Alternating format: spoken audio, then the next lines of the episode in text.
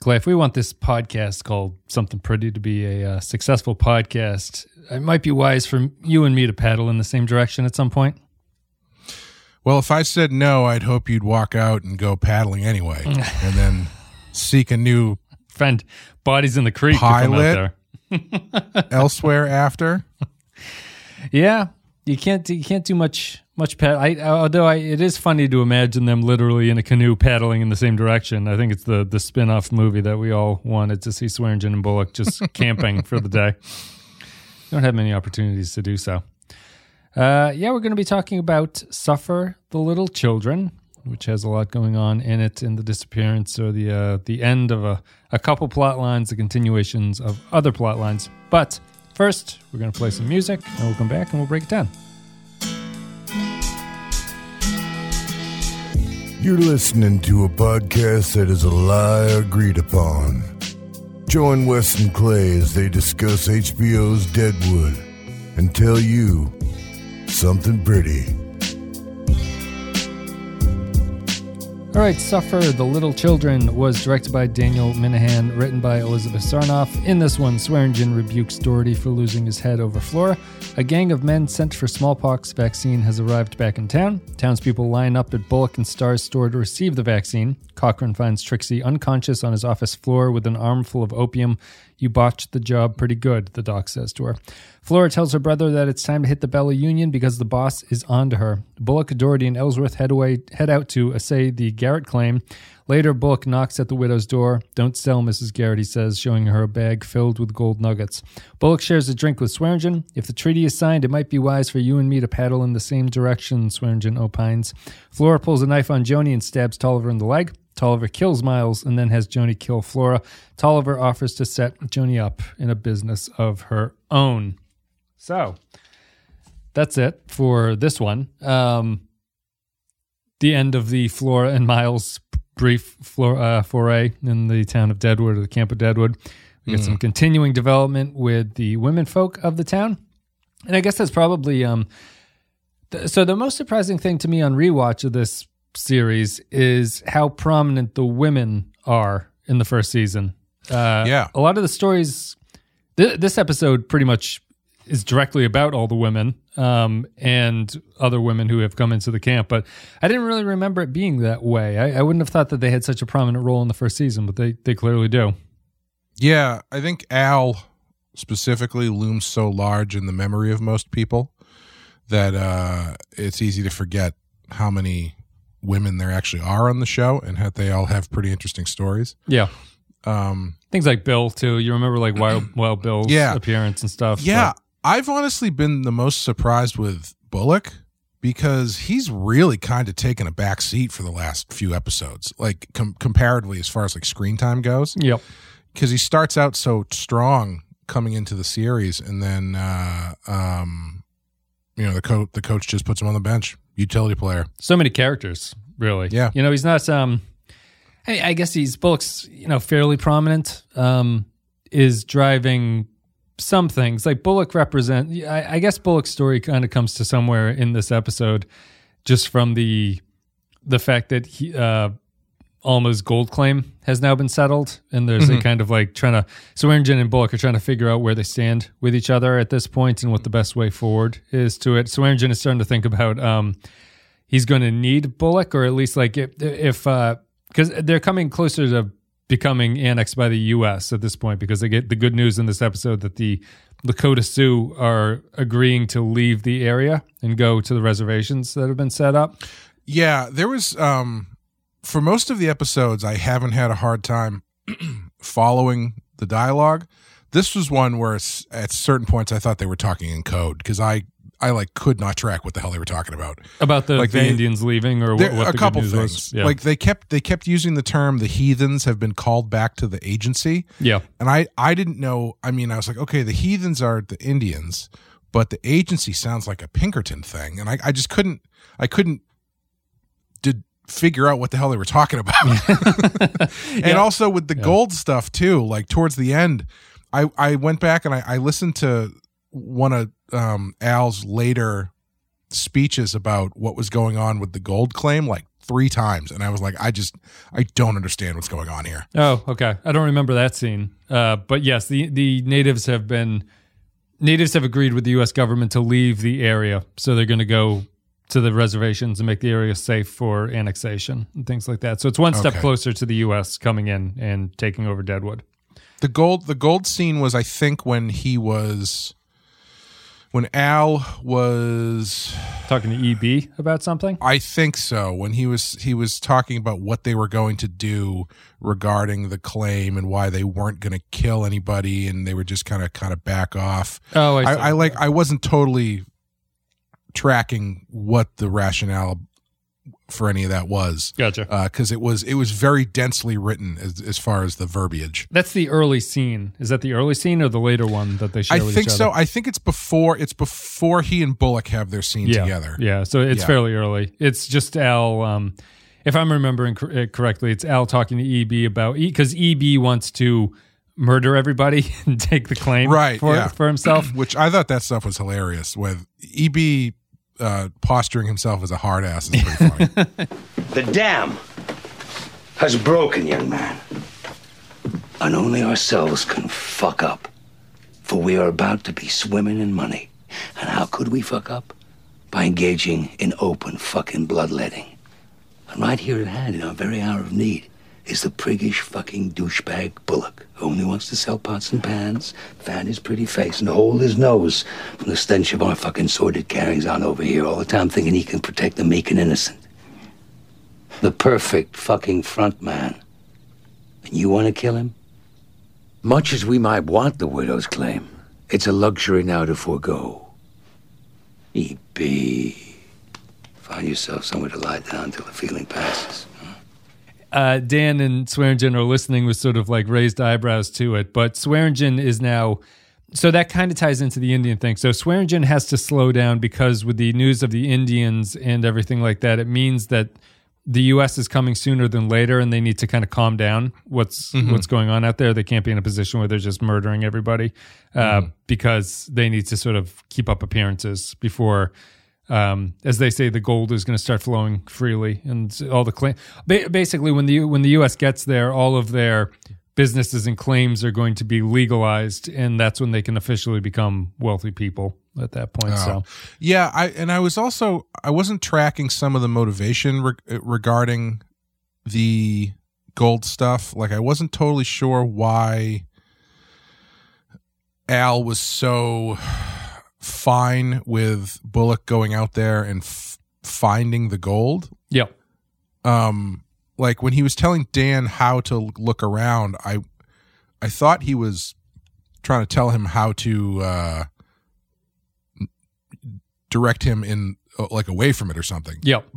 But it seemed like he was directing him towards it once they were out there. I don't know. It was a little confusing to me. Yeah, he's trying to not to just explain it all, but it ties into like the previous episode where Bullock is being threatening about like either outcome that he doesn't like is going to be trouble for Swearengen. Mm-hmm.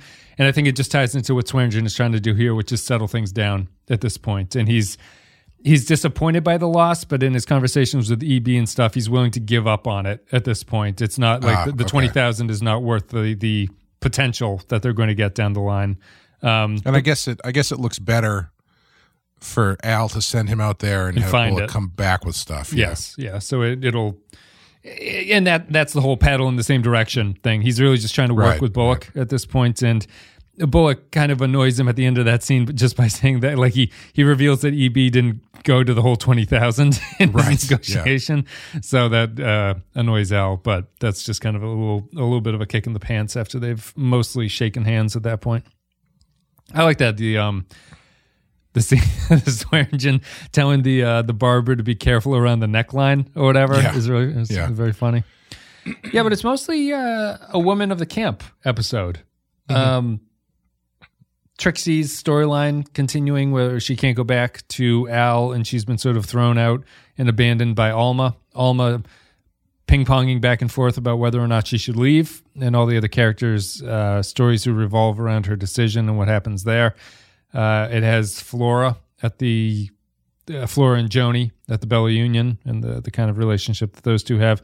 All kinds of women folk. And the Trixie and Joanie are obviously very paired off against each other again, as they always have been, portraying two characters who are kind of in the same situation but handle things very differently from each other. And their relationship with their male like masters, for lack of a better word, and how the personalities of Al and Cy differ from each other and how that results in different outcomes for the two characters. Yeah. I found this episode overall I liked.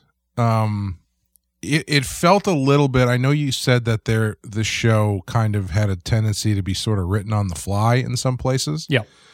And not necessarily quite planned out. And I kind of felt that a bit in this one, and I don't mean that necessarily as a bad thing, but like I kind of feel like that's maybe why Bullock is a little bit pushed to the side, because there are these other kind of leads they're tracking down story-wise, narratively. Yeah. And like the place that I felt it the most was with the Flora story, because I don't totally know what their plan with this was, and the way that it ends up like ending, I was like, this doesn't totally is. This feels like something that they put into play and then like they couldn't really figure out what to do with it, and so they decided, all right, let's just jettison this. Yeah, it's. I mean, interestingly, you're right that they cut it short. One of Milch's tendencies is that because he writes things on the fly, his plots. If there's going to be a very famous sequence or famous storyline in season 2 that even the writers in like the Deadwood book that I read couldn't explain what is going on in that plot, actually. But he's someone who, because of the way he writes things, he's generally going to have stronger beginnings that haven't really thought out the endings, and the endings are going to sometimes just resolve themselves because that's the way that they have to be. Sure. And it might not make the most narrative sense. So the other behind the scenes stuff that I mentioned last episode is that Kristen Bell and that the Miles and Flora characters were supposed to be here for 3 or 4 episodes, apparently. Okay. And that feels right, yeah. And there was some interesting like back behind the scenes stuff where Bell came in and Milch and everyone was very impressed with her, and they were thinking that Milch was actually considering making her a regular cast member after this. Oh, really? And so after they did their first episode, they were planning for the second one, and she let them know that she had been cast in Veronica Mars at that point, so she wasn't going to be able to take on any additional episodes beyond what they had planned and wasn't going to be able to be a series regular. And apparently Milch took it quite personally, so he decided to just kill them off immediately. And it goes back into that. One of my favorite Milchian traits is that we talked about how he'll take like actual characteristics of actors and use them as insults in the scripts with people. Yes. Yeah. And Dane Cowley said this in the book. He said, David didn't say it, but he got fucking insulted that she would take another job and not stay on this one because she was supposed to be in more episodes. But as soon as she let the word out she was going to be in a pilot, maybe another show, he fucking killed her. And he called her a beady-eyed little weasel, too. Yeah. which Cy Tolliver actually says, you with your beady little ferret eyes. But Cowley continued, this is the part that would piss me off sometimes. He'd find a defect in you, whether it was your looks, your hair, your fucking arm, your leg, and he would fucking use it against you. Fred O'Neill and John from Cincinnati, he put a line in, you big-nosed motherfucker, or you elfin-nosed motherfucker. I forget where it was, me and him when we were talking. And for me, he goes like, and you look like you got hit in the face with a frying pan. You know what I mean? It was fucking shit that he would work into the fucking joke and make it a part of the fucking theme. He was wonderful at that. He'd find a fucking defect and fucking ride it. And he was... fuck it. He was a person who could not be nice. He has a mean streak, to tell you the truth. Yeah. So they killed her off, and then they made the brutal murder part of it, too, to get it over with. Yeah, it definitely feels like that, because I'm not totally sure like what their... It feels very abruptly written. I don't know what their ultimate plan was. Yeah, just to run in and rob some jewelry. And I know, daylight. Yeah, just like of all the things to do, the way that she chose to do it wasn't particularly smart. No, and like I even they have that moment where she's outside and she's looking up at the place. I assume looking at an escape route. Yes, but even there, it's like, I mean, they didn't have much of a. there's the moment where the brother, or Miles, I don't know what their relationship actually is, where he's like, we do have a plan, right? And they just sort of cut away. Yeah. And the answer seems to be no, they don't. Well, he does bring up the one point that kind of smooths it over, which is that, like, you're doing this quick because you want to kill somebody. That's true, yes. Let's do it. Now? Now, and get the fuck out of here. What? Flora, if we do it slow and right, we're 50 miles gone before anyone knows we blew. My boss is on to me. Savvy operator from Chicago, and you can tell he's on to you. Savvy enough that he didn't crack, and I still could fucking tell.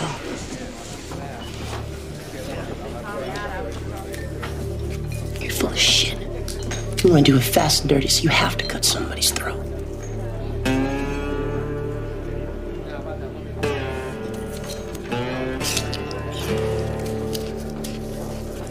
This joint you want to take. Where I work. Where your boss is on to you. I can move the dike. Held me in her arms all night like I was a little fucking kid.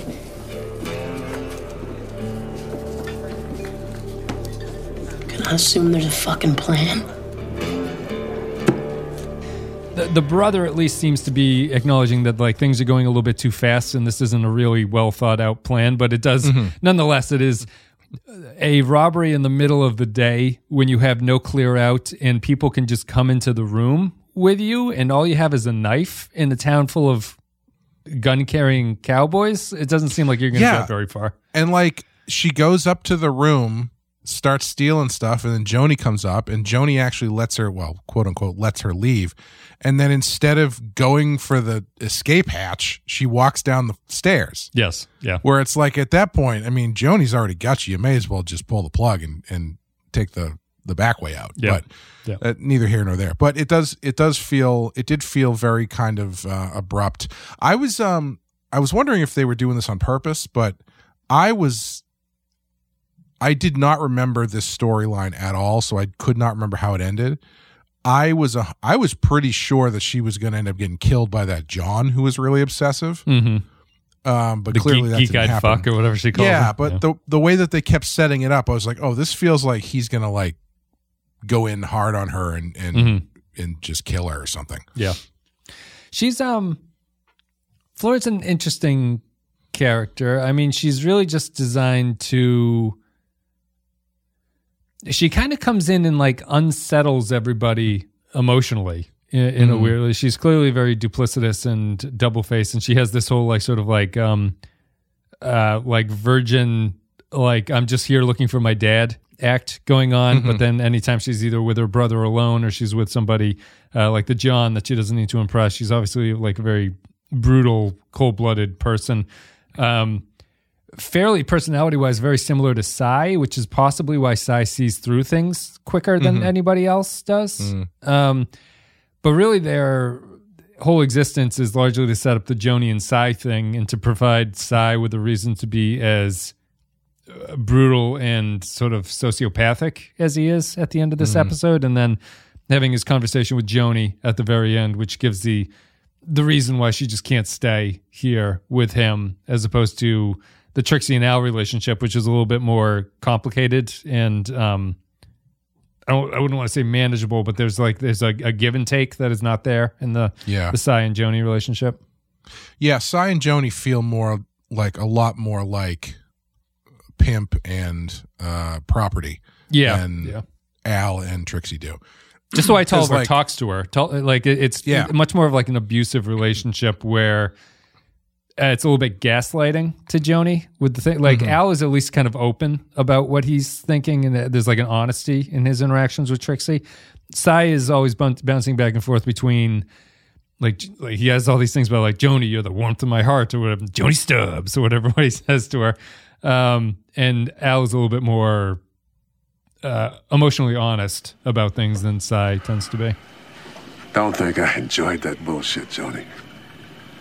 Certain things you have to do to impress upon people what you're willing to do. Do you like it? No. Do you enjoy it? No. Do you have to look like you do? Yes. I got Eddie in there. Gotta let him know. Capper's downstairs, gonna hear about it. When people come to rob you, Joanie, you gotta get rough. It looks like an act. It's not gonna work. And then I grab your hand, and I think, my God, this poor fucking girl. But I did what I had to do in that room. And now I'm out here. I'm telling you, your happiness is important to me. And whatever the fuck I gotta do, if you're too much in my shadow, if I make things too tough on you, then we're gonna stop it. We're gonna do something else. Cy. You bring the warmth into my life. I can't bear to see you unhappy like this. Yeah, I mean, Cy does the, in a very extreme manner, does that classic thing where he treats her like absolute garbage and then swings back 180 degrees the other way, giving you like emotional whiplash by after forcing her to kill this girl. Yes, yeah. And stopping her from killing herself, too.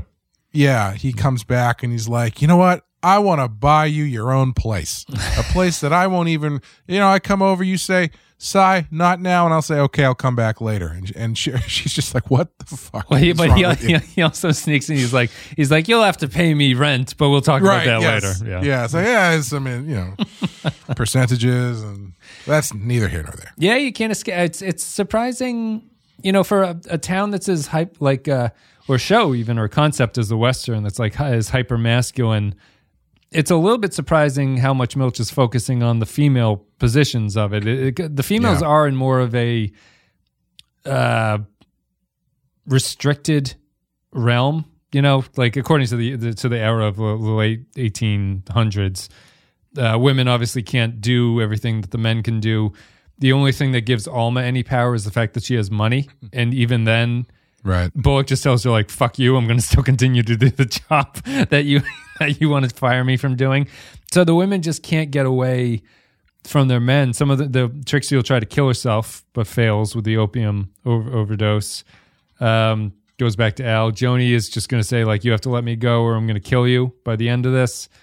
So it's interesting. They haven't, it's been more of a focus on the powerlessness of people than it has on the power brokers, at least in this episode, which would be like Al and Cy and everything like that.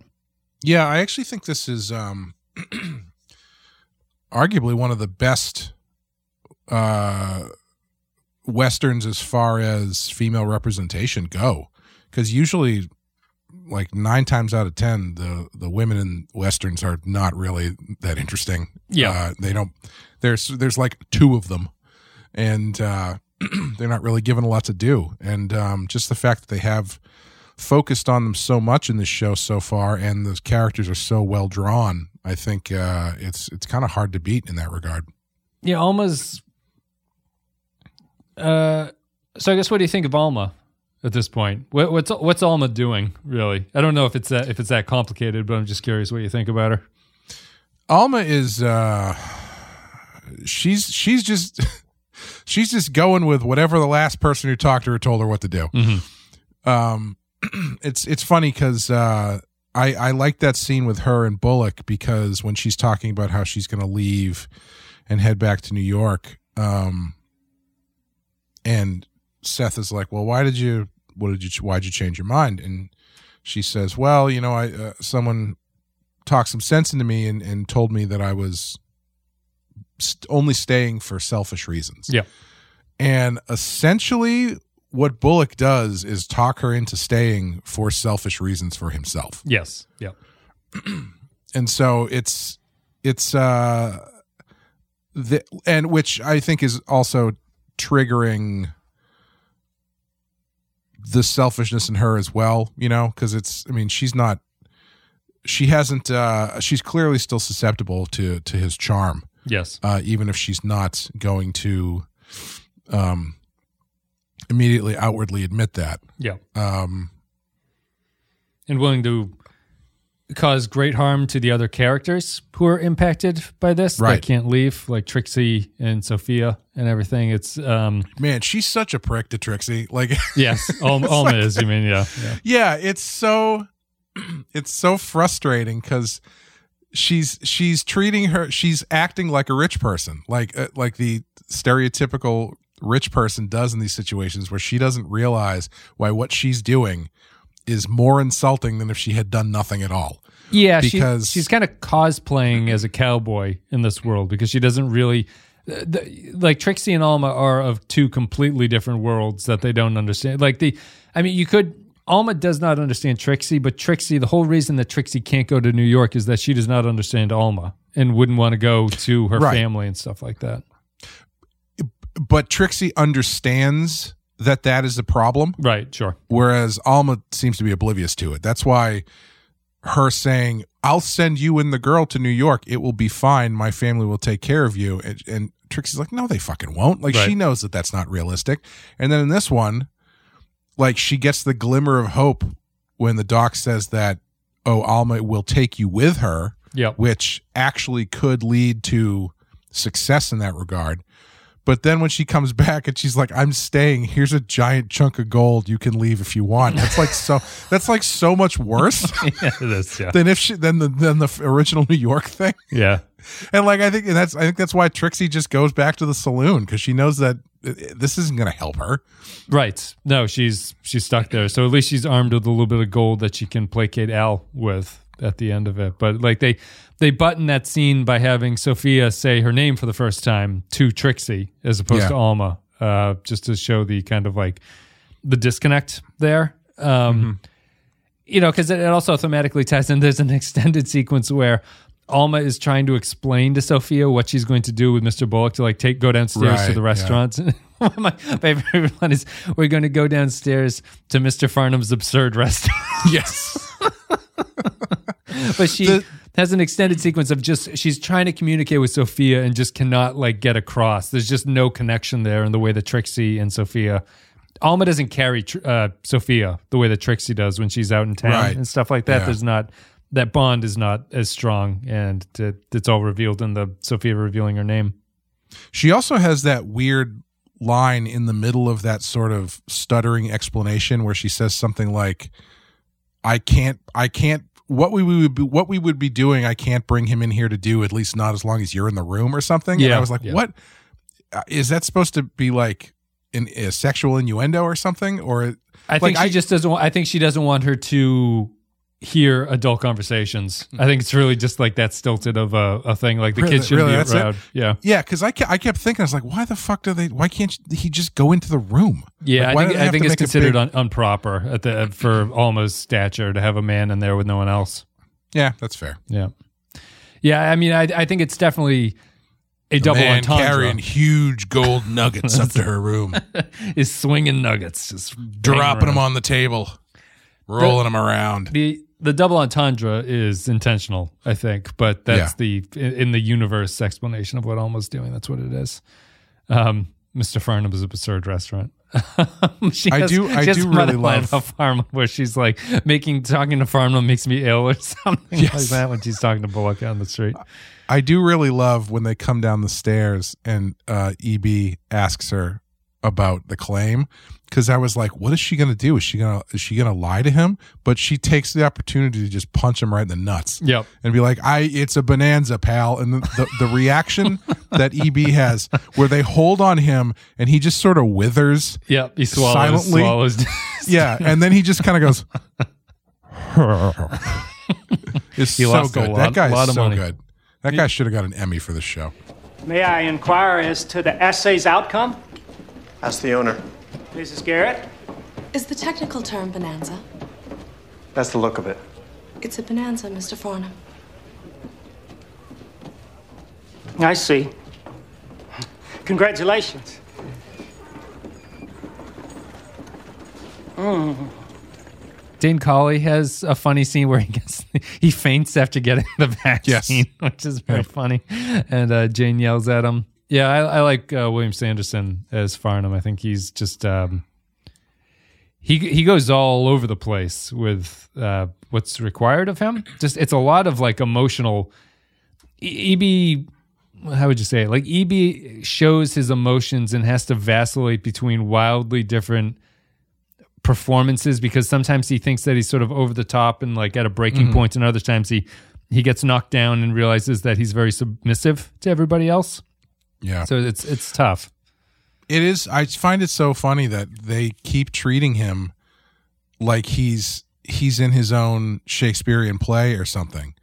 And to the point where the other characters are kind of looking at him going like, what the fuck is this guy? Because the scene with him and Dan and Al, where he's talking about killing them, Al's like, Dan, give him your knife. And he all of a sudden, he just like kind of squirrels away and he goes, no, what'll happen is I'll happily bring Dan over there and show him where the room is. Yeah. And then Dan can sneak up the side and go in and do the dastardly deed. And Al's just looking at him like, what the fuck are you talking about? He goes on, he's like, and Bullock sleeps on the second floor of their hardware store. I'll supply the ladder and you can like climb. Right. Like he goes on talking like he's Iago in Merchant of, was it Othello? Yeah. And Al's just looking at him going like he's looking at him thinking like what play is this guy in his own mind that he thinks that any of this makes any sense.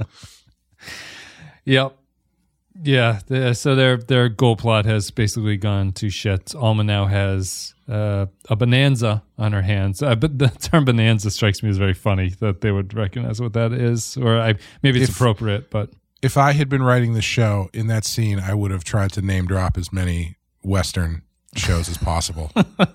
Where she says, Mr. Farnum, I believe the term is, it's a bonanza. And then Farnum could be like, well, that's really giving me a raw hide. And then Bullock just leans over and goes, F Troop. It's the deleted scenes on the Blu-rays that people are branded. Yeah, and then that's Trixie goes back to Al at the very final scene with those two. I love the final scene between those two. I'm very interested in the development of the Al and Trixie romance, really, or whatever it is. Al is such a good character. He's so well written because you've got he continues to be this great counterpoint to Cy, who is just cold-blooded from top to bottom. Yeah. A psychopath, basically.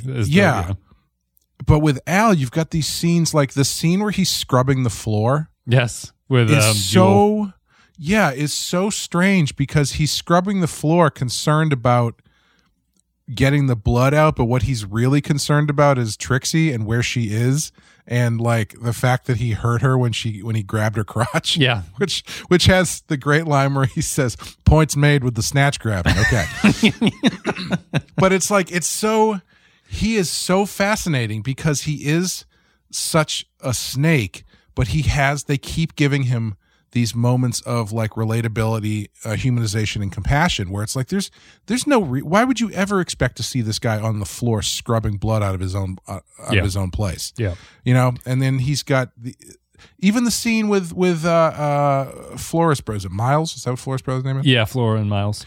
Yeah, even that scene with Miles, where Miles asks him if he can leave to go look for his dad. The way that he tells him, the response is like, even if I said no, I would hope that you would go do it anyway. Right. Of course, he brings it back around the other side and says, and then obviously go look for a job somewhere else because you'd be fired.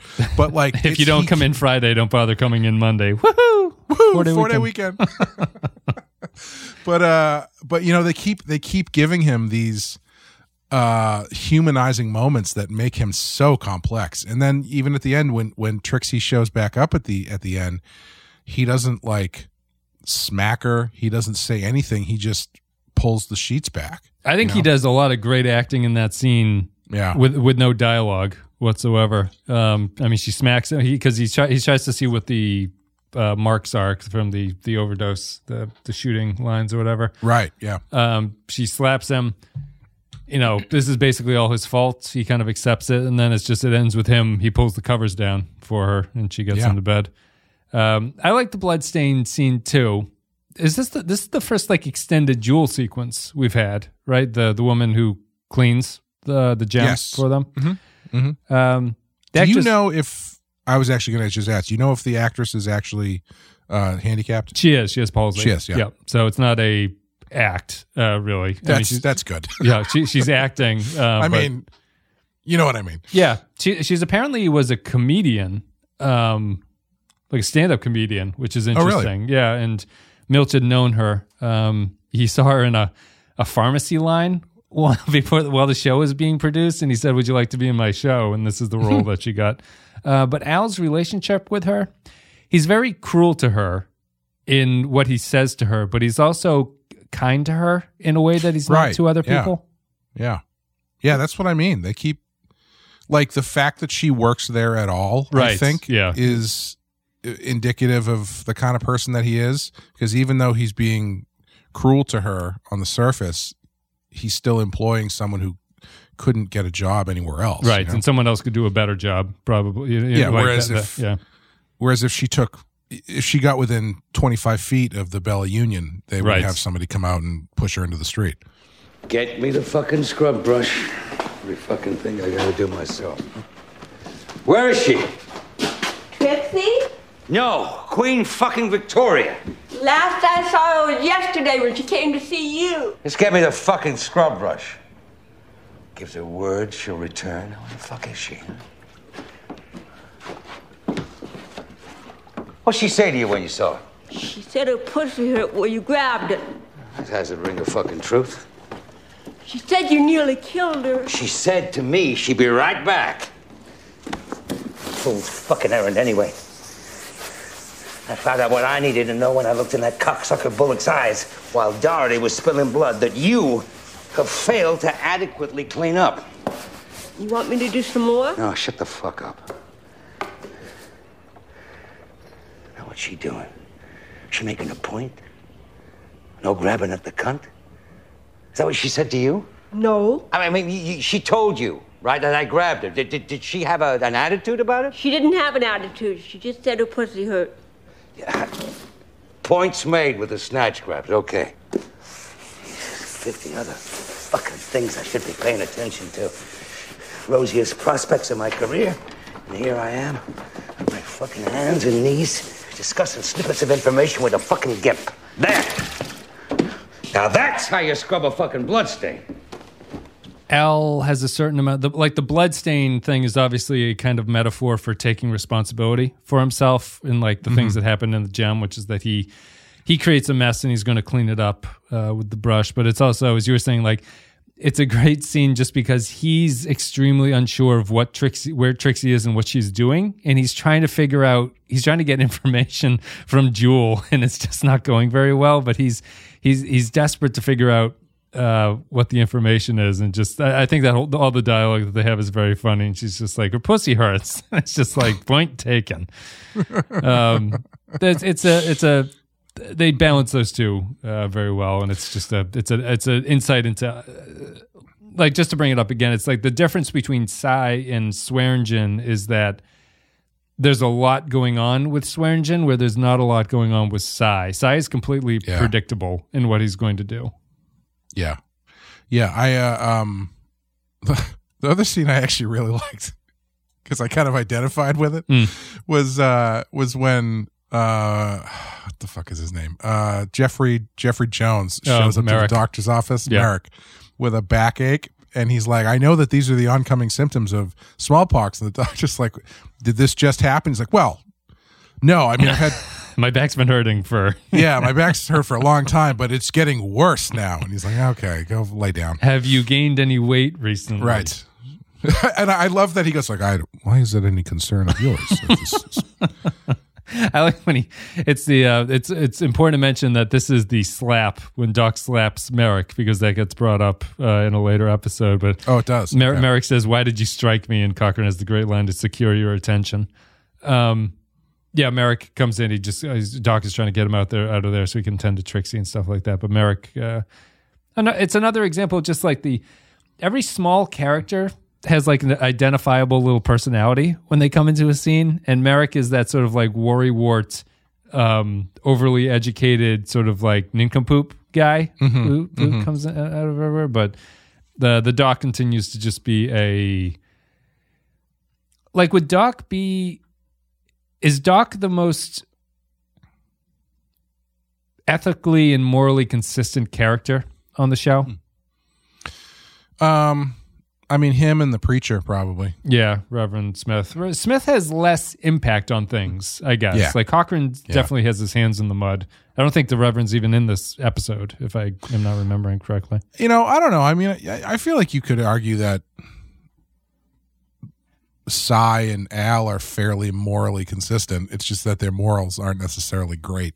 Yeah, maybe on the maybe consistent is the wrong word. Just more of like a Doc's flaws are less than the other characters who perform moral goodness to people, I guess. Yeah, Doc is really kind of, I mean, the Reverend too, to a certain extent, but I feel like Doc is sort of this twisted, I don't mean that in a bad way, but like twisted conscience figure. He's like Jiminy Cricket on laudanum or whatever. He drinks. He's off the laudanum. Yeah. He drinks off hours, as he said last episode. But yeah, he always is the one that is like giving them the hard,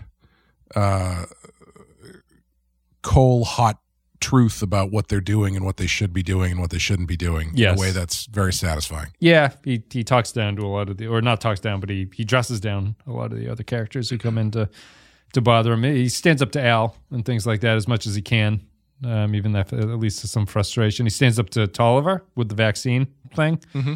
He's responsible for getting that. And the town got vaccinated this episode as well. Bullock and Star give up their hardware store as a clinic, a minute clinic, I guess, where people can come in. They weren't unrealistic. They weren't using fine-tuned needles. Like, they're just driving nails into your arm. Yeah, they were just putting the nail in your arm and then just like briefly wiping it off afterwards. You pour a little whiskey on it. Unrealistic, though, because not one of those shit kickers was like, I don't trust this. Nope. There was... I did my own research. He's browsing Wikipedia. Alex Jones makes his cameo appearance. I talked to John Google, and he told me that this was all bullshit for reasons that I won't say in front of Saul. Wink, wink. Kanye, there's still time. The plague is basically cured as of this episode, or it's not going to be a problem for anybody, at least. I guess Alma had already been vaccinated. I wonder if they had to be re-vaccinated at that point. It's not, because if you got it, you were immune for the rest of your life, I think. So I wonder I wonder if those people were getting their second dose, or if they were just lining up for their very first time. Maybe the first time. I'm not sure. Do they know enough about how it works to even know that? Well, they mentioned science at this point. I would guess that I wonder, they might, because it must have been common knowledge that the vaccine was dead smallpox, right? Because, and they know that if you get smallpox, you can't get it again. They mentioned that in the previous episode.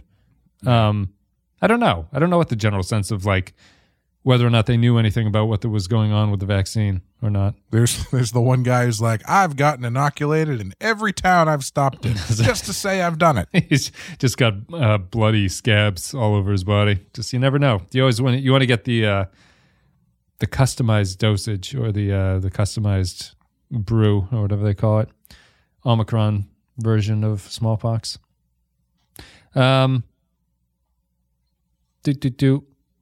And just thinking about any other scenes, I don't think there's too much else going on. The one thing I was wondering about is the scene where Flora goes and stays with Joanie. Yeah.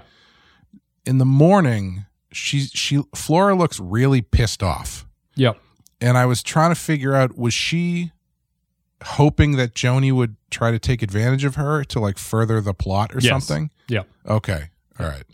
So when Joanie lies down with her, Flora does a very sexual unclothing, basically, and like lays in bed.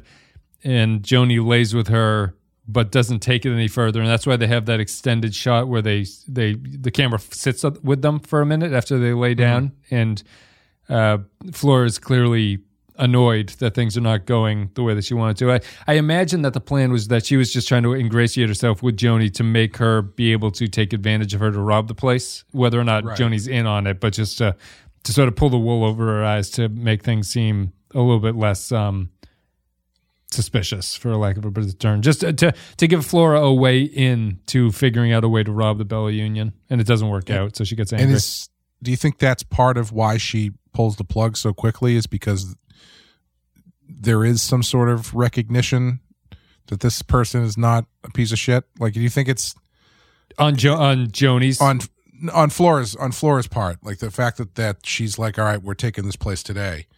That seems to be born of that evening not going the way she wanted it to. Yeah, I always interpret it just as her plan to.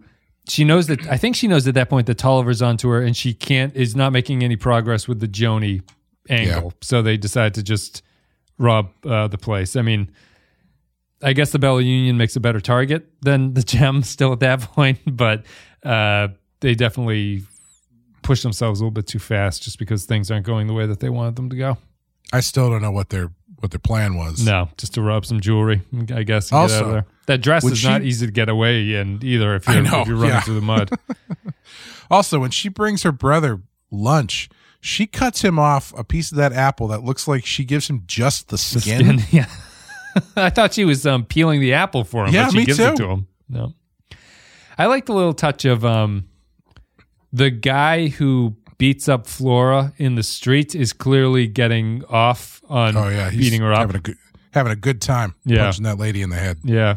Fractures her skull, according to Cy, although we don't know the vaccine status. We don't know his medical credentials either, I don't think. A pretty brutal scene. I guess we can just wrap it up talking about that scene. Miles and Flora are beaten to an inch of their life in the streets, and then Tolliver tells everybody who's sort of horrified looking at them that they tried to rob him and he's going to deal with them themselves. It's the starkest reminder yet that there is no law yet. There's really nothing anyone can do at this point. There's no system for determining what actual justice may or at least attempt to look like. And so Cy brings them into the Gem or the Bella Union. He tortures them a little bit. He executes Miles, and then he has Joanie kill Flora. I tell you, sweetheart, your face come out of that in pretty good shape. If matters took a happy turn, you could still probably work. Come on in, honey. Over here on what the Dagos call my sinister side. Although your beady little rat eyes don't seem like they're taking in the view. Bust something up there, sweetheart. That fucking hurts you. Fucking understand me. See, that upsets Joanie now. Oh, Cy, do up the boy. My God, I can't stand to see the other. You want me to see to the boy, Joanie? Because you know I'm clay in your hands. Cy. What is it, Eddie? We could all be elsewhere? Nothing but true. Are you awake, Miles? Don't be fucking passing out, youngster. Next fucking breath you draw, the smell of fucking sulfur's liable to be strong in your nose. Where's your fucking nose, anyway? Fuck it, Miles. You're found fucking guilty of being a cunt. I'm hereby passing judgment. If you're letting this little bitch push you around and tell you what to do when you were supposed to be a man and showing her the fucking ropes. Hear me, Miles. Enough of being a cunt you are now. Before, you could have been a man. Done your fucking part, you little piece of shit. Yeah, and Powers Booth gives a great performance in that. Yeah. The desperation of Eddie Sawyer and Joanie, who just want all of this to end. You even get the sense that Joanie kills Flora just so that the torture won't continue any longer. I don't know. It's Tolliver at his worst and Joanie at her breaking point, and just kind of a final reminder of where things stand at this point in Deadwood. Yeah, and that final scene with Cy and Joanie, where her response to everything is either kill me or let me go, is so. Like, I don't even know if Cy is fully aware that that's where her head is at. Right, yeah. You know, like, the way that he reacts is he seems legitimately kind of surprised that she's in that depth of despair. I was wondering, I don't know if it's ever made, like, textual in it, but is Cy somewhat frustrated by the fact that he can't ever have Joanie?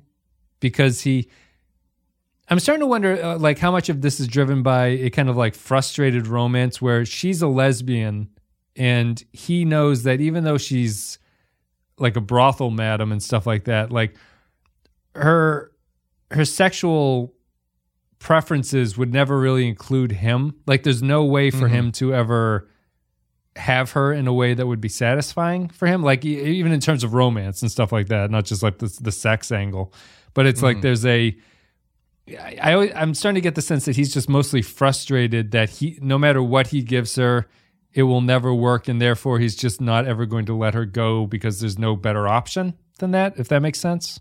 Yeah. Yeah, I wasn't totally sure. The way that the that he was talking in that speech, I couldn't tell if he had slept with her and they had been lovers to some extent. Yep. Whether or not that was purely transactional, I don't know. But right. But yeah, I'm sure that I think that's probably part of it. Yeah, he's Cy's clearly frustrated, I guess, at this point, and Joanie is desperate to get away. But we'll see about what will happen from the proposed business that'll open up down the street. I like that shot on the staircase too, where Eddie Sawyer comes down and says, "Cy wants you, honey," or whatever, and she has to walk up the stairs to the torture stuff. I like those too. And that's about it. We'll get a little bit of Ellsworth in this one, a little bit of Dan Doherty. It's the Dan Doherty. Swearengen has the funny line about telling him, you can't, like, if you're trying to tell a girl you're interested, it might be best not to just murder everybody who else is around. I think that's pretty much it. I don't think there's any other scenes in this one that we can talk about. So that's it for Suffer the Little Children. And suffer they will in this one. So do you actually think Flora and Miles are brother and sister? I don't know. I feel like it could go either way. Yeah, I think they are. They strike me as siblings in that way. I think so too, because Miles seems legitimately doofy, right? In a way that I don't think Flora doesn't seem the type to want to pal around with someone that dumb. Flora's not, or Flora. I can't even see Flora in a relationship. I think she's sociopathic to that degree. Yeah, so I think they are actually brother and sister. But we'll never know what their con could have been because it was cut short because she's a beady-eyed little weasel freak or whatever else called her. That's it. So Suffer the Little Children. We're done with this one. The next one is called No Other Sons or Daughters. Well, I guess just final thing, Clay, where'd you stand on this one as an episode? Or if you had another thought, feel free. Well, I was just thinking back about the Kristen Bell thing. Mm. And like, it does, Cy kind of feels like, now that you've said that, it kind of feels like Milch is writing himself through Cy at that point. Yeah. Because like it is like I feel like the whole thing there is very much sort of like a you think you can run a game on me, right? I'm giving you a job and this is how you repay me, that kind of bullshit. Yep. Which, maybe ethically not the best way to treat people you work with. I think it's an interesting trait of his. I mean, I've only seen a handful of his other shows, but he is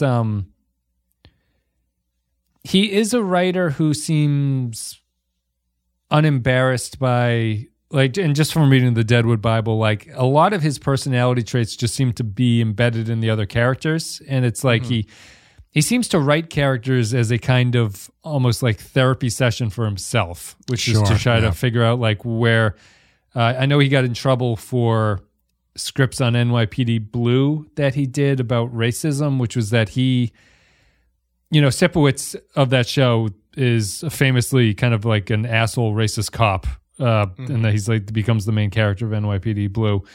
But Milch, I think, gave a writer's workshop one time where he was explaining, someone had asked him like how he writes racist characters, and he just says that his answer was basically like he digs deep inside himself and finds like what his most innermost racist thoughts are about things, and just trying to transplant something to Sipowicz. And apparently it blew up. Like, it's just not the thing you're supposed to say, I guess, at these writer workshops. It got him in a lot of trouble, but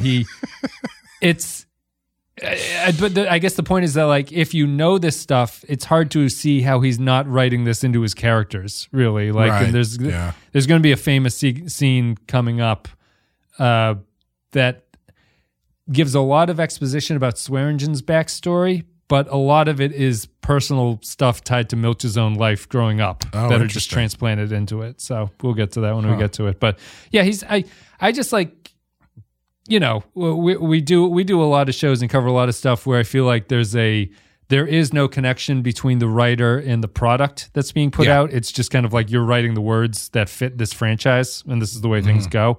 And so I don't know what you're talking about, Wes. My handprints are all over. Oh, sticky. All over the shows.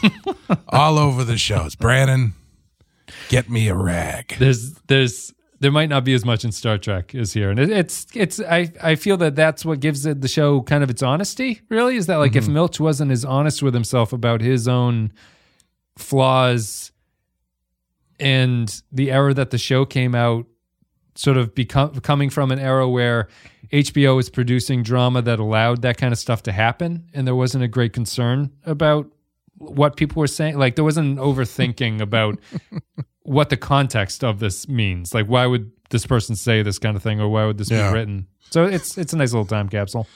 Mr. Milch, this is a great pitch for a show, but I can't help but notice how excited you were about all the times you said you were going to get to use the N-word on this show because it was, quote,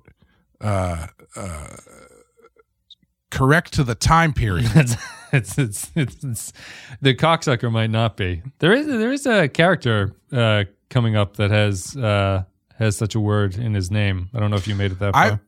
I don't remember, but I it's funny. As I was just saying all that stuff, I was like, "There's no black people in this show." No, not yet. There will be. Yeah.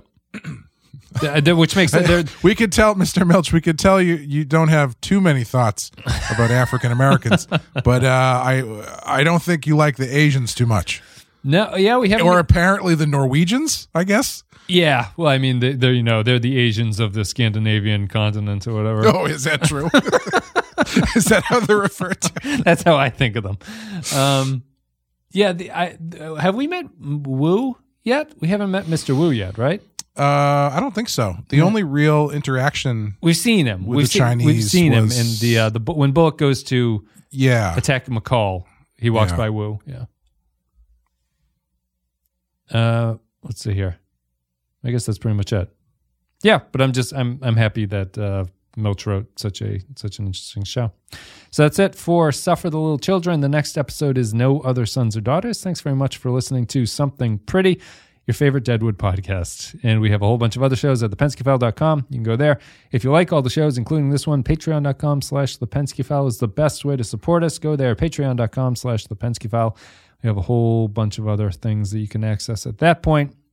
We might still be covering Star Trek Picard when this one comes out, the third season. So if you're interested in that, that's also out there. Clay, anything you want to say before we head out of here? No, check out the Badass Podcast, where we talk about Batman the Animated Series, and the Rotten Horror Picture Show, which is a horror movie podcast. And on Patreon, we are currently going through some video nasties, which are movies that were on video and deemed to be nasty. Mm-hmm. Mm-hmm. Mm-hmm. I just watched a movie. I'm a big. I really like the show, The Last Drive-In with Joe Bob Briggs on Shudder. Mm-hmm. And he just had his Valentine's Day special, and he played a movie called Nekromantik. Sure.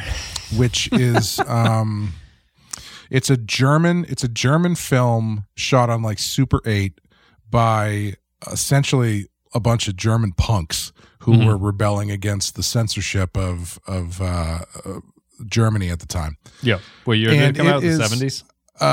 No, it's like I want to say mid 80s, I think. Okay. Yeah. And it is like in a walk the most disgusting movie I've ever watched in my life. Like to the point where I had watched bits of it before and I didn't know if I wanted to watch it again because it was so fucking gross. In a realistic sense, like a gore sense, or just like the content? Both. Like it's one of those movies where it's like it's clearly they're trying to be as shocking as possible. So like 10 or 15 minutes in, there's this footage of a rabbit being killed and skinned, which they didn't do for the movie. I guess it's from a documentary, but it's still fairly it's still stock footage, Adobe stock of rabbit being killed. Basically, it's stock footage of a rabbit being killed. But I mean, it's still, you're watching an animal get slaughtered in front of your eyes. But what was that? The famous one, wasn't Cannibal Holocaust? It was like a turtle getting eaten or something? Yeah, that one they did for the movie. Yeah. They claim that they still ate the animals or whatever, but it's no less disturbing to watch. Hey, we watched that Kingdom of the Spiders, and they killed a billion tarantulas in that movie. That's true. That's true. You know, just because a turtle is cute and a tarantula is not. But so the plot of the movie is it's about these two. It's sort of like this really incredibly gross, dark romantic comedy about these two necrophiles. Yep. And one of them works as I don't know what the term for it is, but he's one of the people who cleans up after like accidents and where there's bodies and stuff. Yep. And so they drag this like putrefied, rotting, disgusting corpse out of a swamp, and the guy steals the body and brings it home to his girlfriend. And they proceed to have sex with this body in a scene that was so disgusting. I was both covering my mouth in horror and laughing hysterically. And it was a bodily reaction I've never experienced before. Mm-hmm.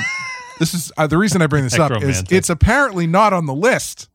It's apparently not a video nasty, and I can't understand why. If ever there was a movie, it was on the shelf of every British household in 1981. I guess. I mean, this is not on the pull down the Nekromantik again. Oh boy, it is quite a film. Maybe it just never made it outside of Germany. You know, that's possible. Yeah, I guess it was a big underground hit. Sure, like they would, it's a punk film, so they would show it at like punk shows and stuff. Yeah. The biggest underground hit in Germany since Hitler. So that's it for this one. Check out all the other shows. Check out all the other podcasts. Actually, I think that joke should be the biggest underground hit in Germany since Hitler shot himself. Yeah, you clarified it a little bit. I don't know. That was the intention? You weren't just talking about how much people loved Hitler. No, I don't think Hitler's underground. I was thinking the bunker, but if that needs clarification.